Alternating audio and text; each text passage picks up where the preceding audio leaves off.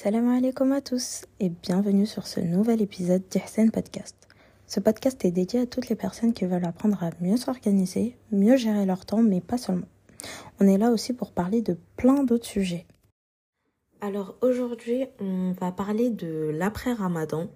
Ça va être un petit euh, let's talk vraiment euh, plus détendu que les autres épisodes.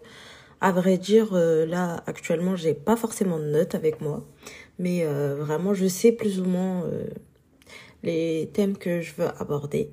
Mais avant tout, je voulais vous dire, excusez-moi pour ma voix. Je sais pas si ça s'entend ou pas, mais j'ai très très mal à gorge. Du coup, je vais essayer de pas trop forcer, mais que ça reste quand même agréable. Donc du coup, on va parler de l'après-ramadan. Pourquoi? Parce que euh, pendant le ramadan, comme on l'a évoqué dans les épisodes précédents, c'est vraiment un mois propice à l'adoration. Vraiment, on va dire, tout nous est facilité pour adorer de la meilleure des manières. Quand le ramadan part, souvent, bah, on a ce petit sentiment, ce petit regret. Enfin, on sent que vraiment ce mois-là est parti. Et le but, c'est de ne pas retomber euh, dans certains travers ou vraiment euh, devenir euh, la meilleure personne possible. Et donc du coup, j'ai fait ce constat-là, enfin en tant que musulmane, hein, bien évidemment. quand le ramadan est part, bah, parfois on a des relâchements, on a toutes sortes de choses. Et je voulais qu'on en parle un petit peu pour pallier à ça et aussi vous donner mes petites astuces, mes petits conseils. Donc du coup, on va commencer. Euh, premièrement, le, mois de Ramadan bah, est bientôt fini. À l'heure où je tourne, bah, il reste 5 jours. Si vous l'écoutez euh, le jour de sa sortie, il reste également 5 jours. Et vraiment, là, euh, déjà, durant les 10 derniers jours, il faut mettre le paquet. Mais plus on s'approche de la fin et plus on essaye de mettre le paquet. Vous allez me dire, oui, mais c'est contre-productif parce que une fois que le ramadan sera fini, bah, si on relâche tout, on va se sentir mal, etc. Je vais vous dire oui, mais non, bien évidemment. Pourquoi? Parce que on va mettre des choses en place pour euh, soit atteindre les objectifs qu'on n'a pas pu atteindre, soit euh, perdurer dans le temps. Parce que le but du ramadan, ce, ce n'est pas d'être parfait en, pendant un mois et puis euh, ne rien faire toute l'année. Bien évidemment, je blâme personne. Hein. On est tous des êtres humains et forcément, euh, on aura des relâchements. Et il y a aussi plein d'aspects extérieurs, comme le fait que bah, le shaitan sera de retour. Donc euh, voilà, c'est un peu normal qu'on comment dire que bah voilà euh, il y a des choses qui arrivent euh, des mauvaises actions etc mais on va pallier à tout ça. Donc déjà il y a deux teams on va dire. Il y a la team euh, pendant le ramadan on a réussi à atteindre nos objectifs et alhamdulillah et il y a une autre team qui peut se sentir un petit peu mal, on va dire ça comme ça, de ne pas forcément avoir atteint ses objectifs, de ne pas forcément avoir réussi à faire ce qu'il voulait faire. Et déjà pour cette deuxième team, euh, il y a beaucoup de choses à dire. Euh, premièrement, euh, faut remettre en question ses objectifs. C'est pour ça qu'il est très important de souvent faire les examens de conscience pour savoir plus ou moins où on en est, réajuster les objectifs, réajuster un petit peu la cadence et adapter en fonction euh, en fonction aussi de l'environnement, des, des imprévus, des aspects extérieurs, etc. Donc c'est pour ça qu'on met en place les examens de conscience.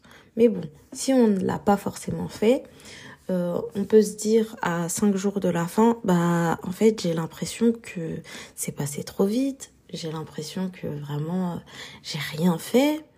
Et parfois en fait on a aussi l'impression d'avoir rien fait parce qu'on n'a pas forcément noté ce qu'on a fait. Je dis pas euh, à chaque euh, mot que vous dites, vous allez le noter dans un carnet, mais les petites avancées, il faut quand même les noter, euh, des choses qui pour vous peuvent être insignifiantes, qui sont en réalité bah, très bien et en fait mis bout à bout, ça fait une grosse chaîne, on va dire ça comme ça. Et donc du coup, donc soit les objectifs ont été mal visés, soit ils n'ont pas été adaptés aux circonstances. Et donc là, euh, ça va vraiment être un travail. Il faut vraiment apprendre. C'est vraiment un apprentissage euh, d'apprendre à fixer euh, ses objectifs. Et je parle d'objectifs, mais j'ai pas forcément la même définition que vous. Je vais pas trop trop m'attarder sur ça, mais euh, je vous en ferai peut-être un épisode parce que je vous dis beaucoup le mot objectif, mais je vous le définis pas forcément. En tout cas, le but là, donc que ça soit de la que vous soyez de la première team ou de la deuxième, bien sûr on est nuancé, hein. c'est pas euh, soit on a tout réussi, soit on n'a rien réussi, mais on va dire ça comme ça. On va un petit peu grossir euh, la chose. Peu importe les teams, il faut préparer son après-ramadan parce que, comme je vous l'ai dit, on a préparé avant le ramadan, la venue du ramadan, pendant le ramadan, mais le après est tout aussi important. Il faut s'imaginer dans sa tête être lavé de tous ses péchés. Vraiment, euh, comme si on revient euh, à l'état de, naissance. Vraiment se dire, euh, à partir bah, du 29e, 29e pardon, ou 30e jour de Ramadan, ça y est, vraiment je suis blanche comme neige. Et le fait de se dire qu'on repart sur une base lisse, une base propre, ça nous permet vraiment de déjà mettre en place certaines choses et y arriver parce que en fait là on est toute lisse tout ce qui est euh, passé toutes les mauvaises actions passées les péchés etc on se repent de tout. On espère du plus profond de notre cœur qu'Allah nous a pardonné et lavé de tout ça et en fait, il faut agir vraiment comme si on était lavé de tout ça pour repartir sur de bonnes bases. Parce que souvent, malheureusement, les personnes qui, on va dire, tombent dans un péché récurrent, là, je parle pas de un péché fait à un instant T, je parle vraiment d'un péché récurrent. Et ben souvent, c'est parce qu'ils se disent, bah bon, je suis déjà comme ça, ou bien c'est dans ma nature, ou euh, voilà, je pourrais jamais enlever ça. Et ben là, on va vraiment revenir à l'état de d'enfant, de nourrisson et se dire tout ça n'existe plus. C'est c'est vraiment vous prenez les leçons et vous rejetez tout le négatif. Vraiment, euh, c'est bien de se remémorer aussi, par exemple, l'état dans lequel on était, par exemple. Je sais pas, je vous donne souvent cet exemple, euh, par exemple la cigarette. Et euh, en fait, se dire, par exemple, je sais pas, bah ouais, je suis accro euh, à la cigarette, etc. Et que pendant le ramadan, vous avez réussi bah, pendant un mois à ne pas fumer. Et vous dire, ouais, mais là, je peux plus, etc.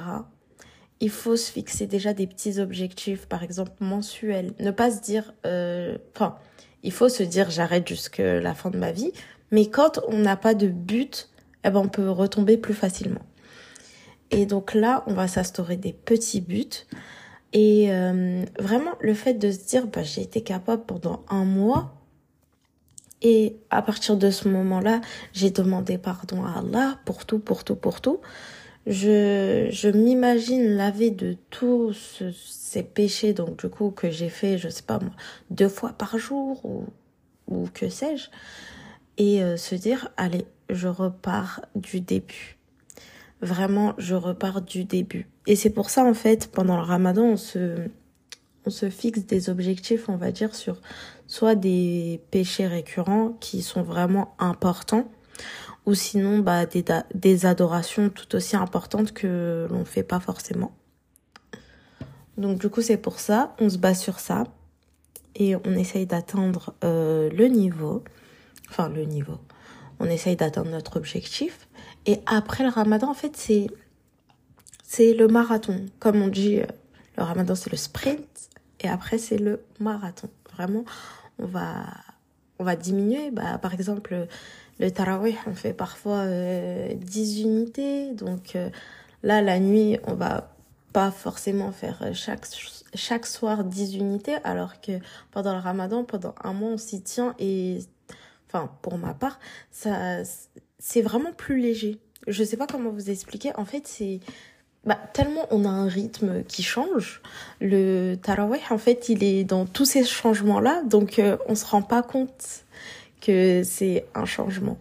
Je sais pas si je m'exprime correctement et ou si vous avez bien compris ma pensée, mais vous voyez, pendant le tarawih, on fait 10 unités et euh, par exemple, le soir, euh, si on est pas pendant le ramadan, etc., on va pas forcément euh, se lever à deux heures, prier, etc.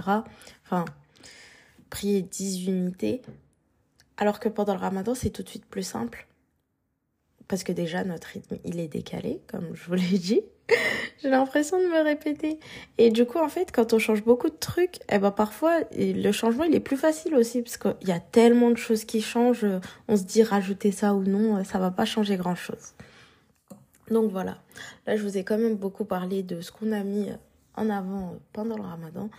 Là vraiment, on va passer dans les astuces, le concret après le ramadan.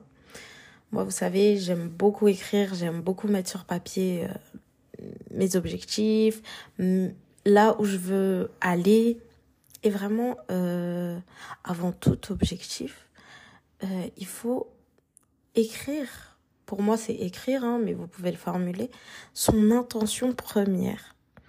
Parce que je trouve que l'objectif, en plus de changer, on aura un autre aspect. Euh, je m'explique. Par exemple, moi, euh, mon podcast, je peux me dire oui, euh, voilà, je le fais pour faire. Mais quand je place mon intention de le faire ben, pour Allah, pour aider euh, les personnes de ma communauté, pour aider les gens en général, pour euh, vraiment euh, apporter une solution à certains problèmes que moi personnellement j'ai rencontrés dans le passé et dont je n'ai trouvé les solutions que en lisant ou en expérimentant, etc.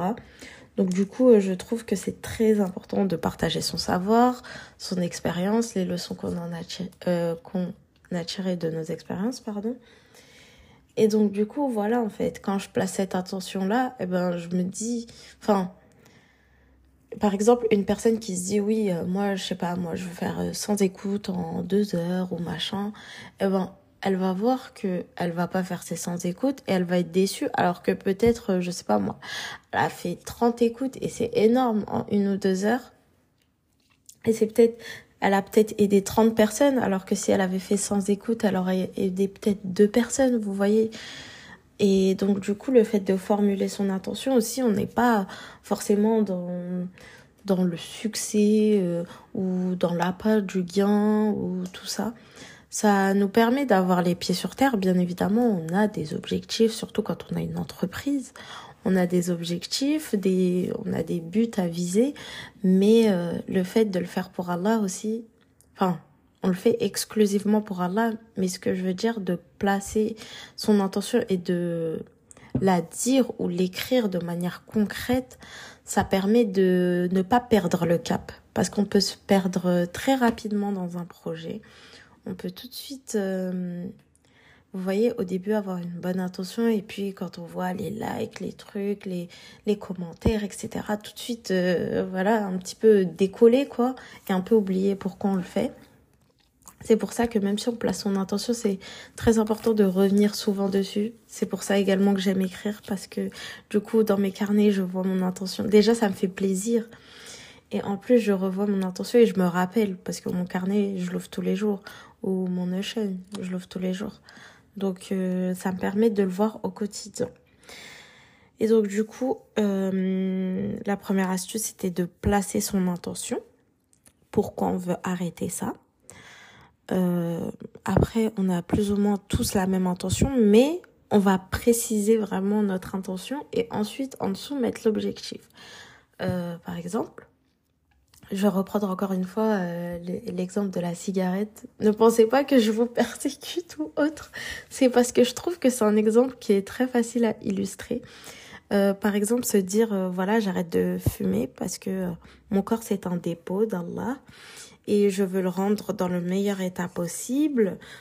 Et enfin voilà, bien formuler correctement tout, toutes les intentions et comprendre aussi pourquoi on le fait ensuite, une fois que on a formulé ça, on va se dire bon bah je veux arrêter de fumer. Moi, euh, comme je dis en islam, c'est pas vraiment comme euh, les habitudes, oui, 66 jours pour la mettre en place, etc. Pour moi, il ne faut pas de demi-mesure au niveau des péchés. Après, c'est quelque chose de personnel, hein. mais euh, j'aime bien cette phrase, c'est vraiment ma phrase, couper l'arbre à la racine. C'est vraiment ma phrase, je ne sais même pas si c'est une expression qui a de la logique, mais pour moi, elle, elle découle d'une logique, je sais pas couper l'arbre à la racine. Parce que si on coupe, enfin, euh, pourquoi j'ai cette image? Parce que je me dis, si je coupe en haut, puis moyen, puis encore en bas, puis encore en bas, ça va me prendre du temps. Alors que si je coupe à la racine et que je coupe correctement, bam, l'arbre y tombe. Donc du coup, c'est pour ça j'aime bien cette expression. Enfin bref, là je divague un peu. Et donc du coup, euh, vraiment euh, arrêter et quelque chose qui me fait énormément de bien, c'est bah, c'est comme tout musulman le repentir sincère, donc de regretter euh, vraiment euh, cet acte-là, de prier, de demander pardon à Allah et aussi énormément évoquer Allah et invoquer Allah. Parce que souvent, on est là, on se dit oui, mais je n'arrive pas à faire ci, je n'arrive pas à faire ça. Mais si on ne demande pas à Allah, enfin, c'est logique. C'est comme si, euh, enfin, tu veux payer ton loyer, mais ton patron, il te verse pas ton salaire et tu demandes pas ton salaire. Bah, demande-le ton salaire, sinon tu vas te faire expulser. Enfin, vraiment, c'est des choses, on va dire, basiques, mais que l'on oublie souvent parce que l'être humain, il oublie. C'est une de nos caractéristiques. Euh, vraiment invoquer, invoquer Allah, euh, avoir le rappel d'Allah, constamment, vraiment se, se, se visualiser en fait, euh, conscientiser le fait qu'il nous voit tout le temps, que là il a un œil sur nous, enfin vraiment le conscientiser et hum, entraîner son cerveau à penser souvent, constamment à Allah, au fait qu'il nous voit et euh, ne pas uniquement se reposer sur euh, sa miséricorde parce que souvent en tant que musulman euh, bon on va faire certaines choses on va pas se mentir parfois on on n'a pas comment dire on n'a pas l'impression de de mourir bientôt. Par exemple on est jeune on se dit ouais j'ai toute la vie devant moi mais toute la vie c'est quoi? On ne sait pas peut-être toute la vie elle s'arrête demain ou une semaine, mais parfois on se le dit, mais on se le conscientise pas, on ne le conscientise pas du tout. On se le dit, ouais, demain on peut mourir, tout à l'heure on peut mourir, mais on le dit comme une phrase, vous voyez. Et donc du coup, euh, la première astuce c'était d'invoquer, euh, de placer sa bonne intention, de euh, ensuite définir son objectif, prier, repentir sincère, invoquer Allah, évoquer Allah dans les deux sens. Vraiment avoir le rappel constant d'Allah. Et euh, bah, un, un conseil aussi qui est fondamental pour moi, c'est euh, changer l'environnement qui posait problème. Encore une fois, je parle de la fumée, mais par exemple, je sais pas moi, si vous êtes au travail et qu'il y a la fameuse post-clope, changer d'environnement, ne pas aller là-bas et se dire bon, je vais pas fumer et je me pose avec mes collègues. Non. Je il faut pas forcément remplacer par une autre chose mauvaise, par exemple la nourriture. Euh, c'est pas forcément bon de remplacer par ça même si c'est toujours mieux que de fumer. Mais euh, il ne faut pas parce que on peut euh, à la fin euh, provoquer des troubles du comportement alimentaire. Donc du coup, euh, vraiment, euh, je sais pas moi, faire une activité, faire quelque chose. En fait, bouger, ne pas euh, combler ce vide déjà, mais surtout changer d'environnement. Donc ne pas aller à l'endroit de la fameuse pause clope pour pour vulgariser un petit peu. Et même changer son environnement, je sais pas moi si par exemple vous écoutez de la musique, on enlève Spotify. Si parce qu'on se dit souvent ouais, mais j'écoute mon podcast et il y a du Coran, etc. Apple Podcast pour ceux qui ont un iPhone, c'est amplement suffisant. C'est déjà installé. Enfin, à un moment donné, voilà. Et si vous n'avez pas d'iPhone, je crois qu'il y a, quelque chose aussi en version Android. Ou sinon, il y a Google Podcast. vraiment, voilà, prendre une application dédiée au podcast et pas une application de base pour la musique où ils mettent les podcasts, etc. Donc du coup, ça aussi, ça fait partie de changer l'environnement. L'environnement, c'est pas forcément physique, c'est aussi numérique. Et euh, pareil, si je sais pas, moi, vous avez des posters ou ce genre de choses, les enlever. Enfin, je sais pas, moi, j'aime trop euh, tel artiste.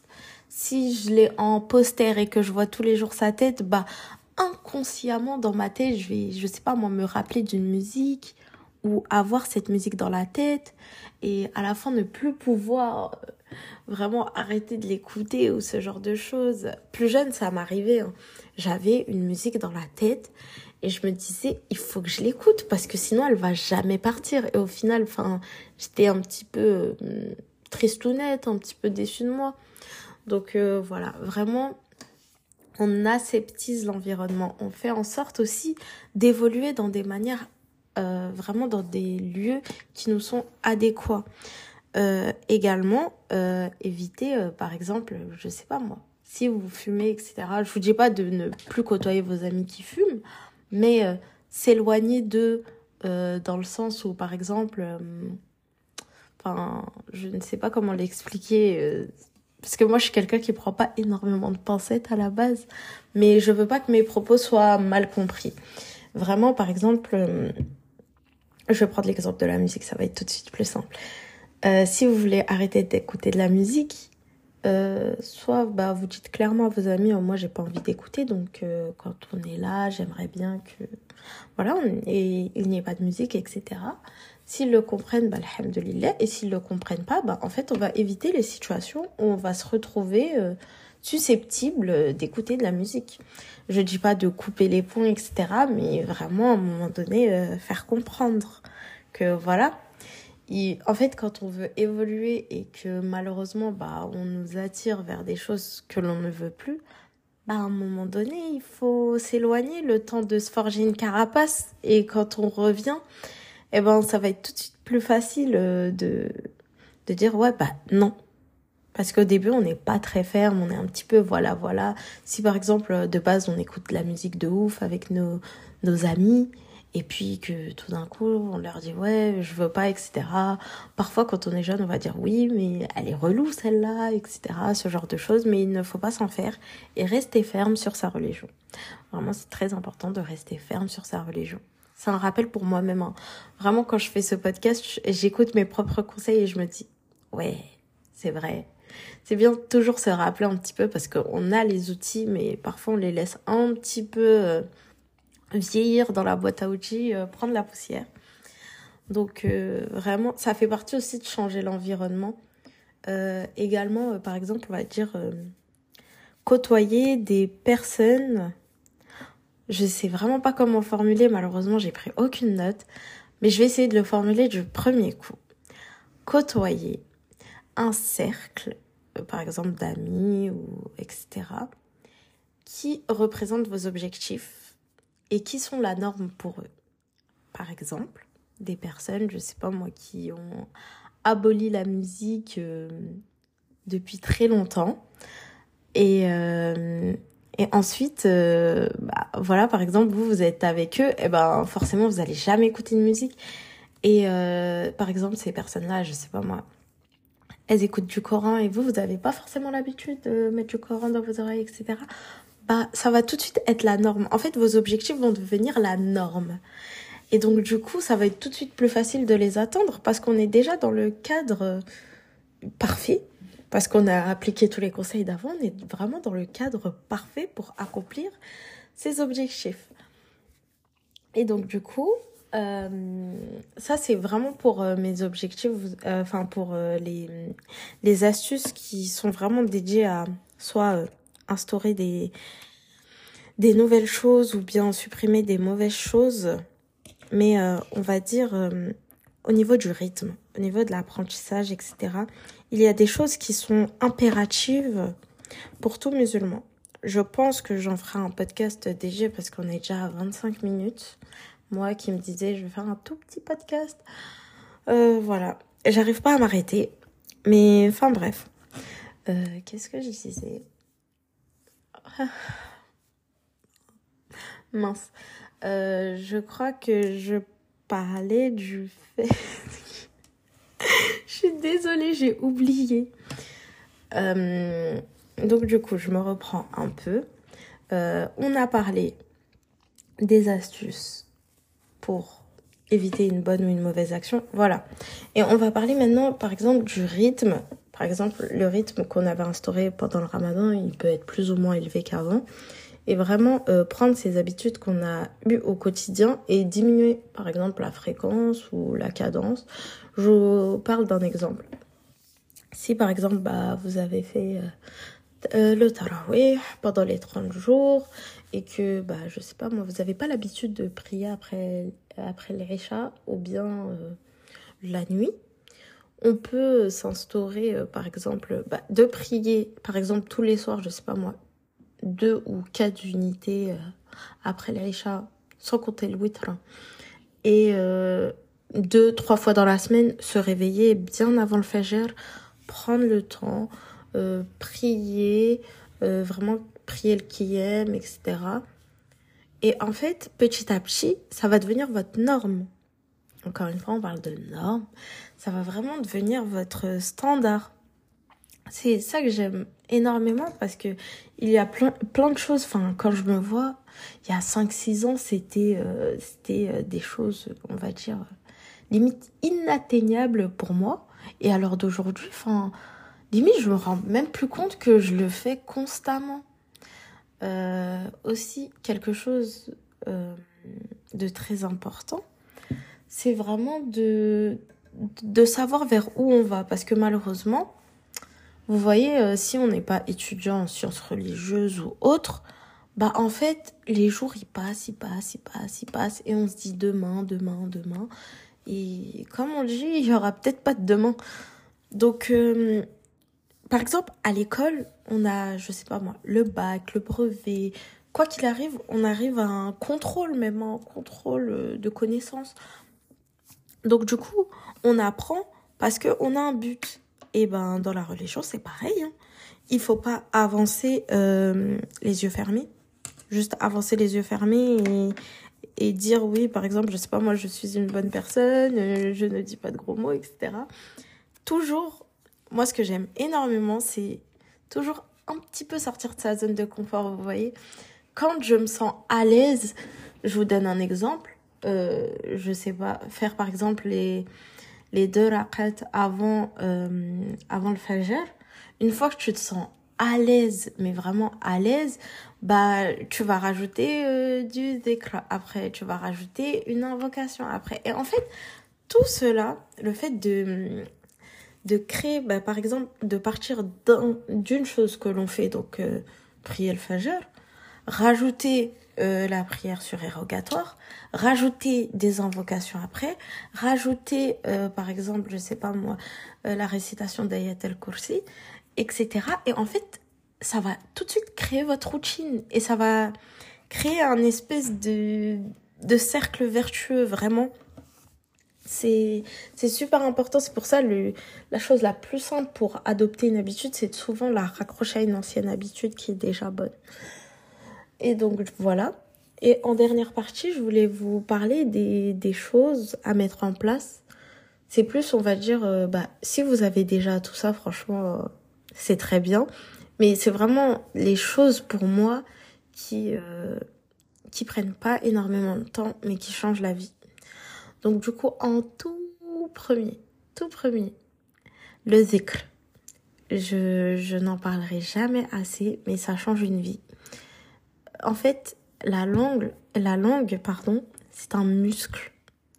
Vous voyez par exemple quand euh, on parle arabe, des personnes non arabophones, ils n'arrivent pas à dire certains sons.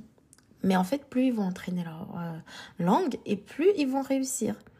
Euh, plus on entraîne notre langue à se rappeler d'Allah, et plus, en fait, ça va devenir naturellement, et plus on va se rappeler d'Allah. Donc, vraiment, euh, tous les moments un petit peu off, un petit peu, voilà, je sais pas trop quoi faire, vraiment, mettre du zikr. pareil, dans ces moments un petit peu vides, enfin, il y a des moments spécifiques où, par exemple, le matin, le soir, après les prières, etc. Mais là, je parle plus des moments, on va dire, je sais pas moi, je marche, et voilà, bah, je fais du zikr. Euh, vraiment, euh, ça permet aussi d'admirer la création d'Allah. C'est très, très, très apaisant. Pour avoir testé, je recommande énormément. C'est très apaisant et vous allez rentrer comme dans un état méditatif. Vraiment, c'est, incroyable. Donc, du coup, ensuite, euh, l'écoute et la lecture du Coran. on a parfois l'impression que c'est un peu dur pour les personnes bah, qui sont arabophones. Bah, vraiment prenez votre Coran, lisez-le en arabe, méditez-le dessus, etc.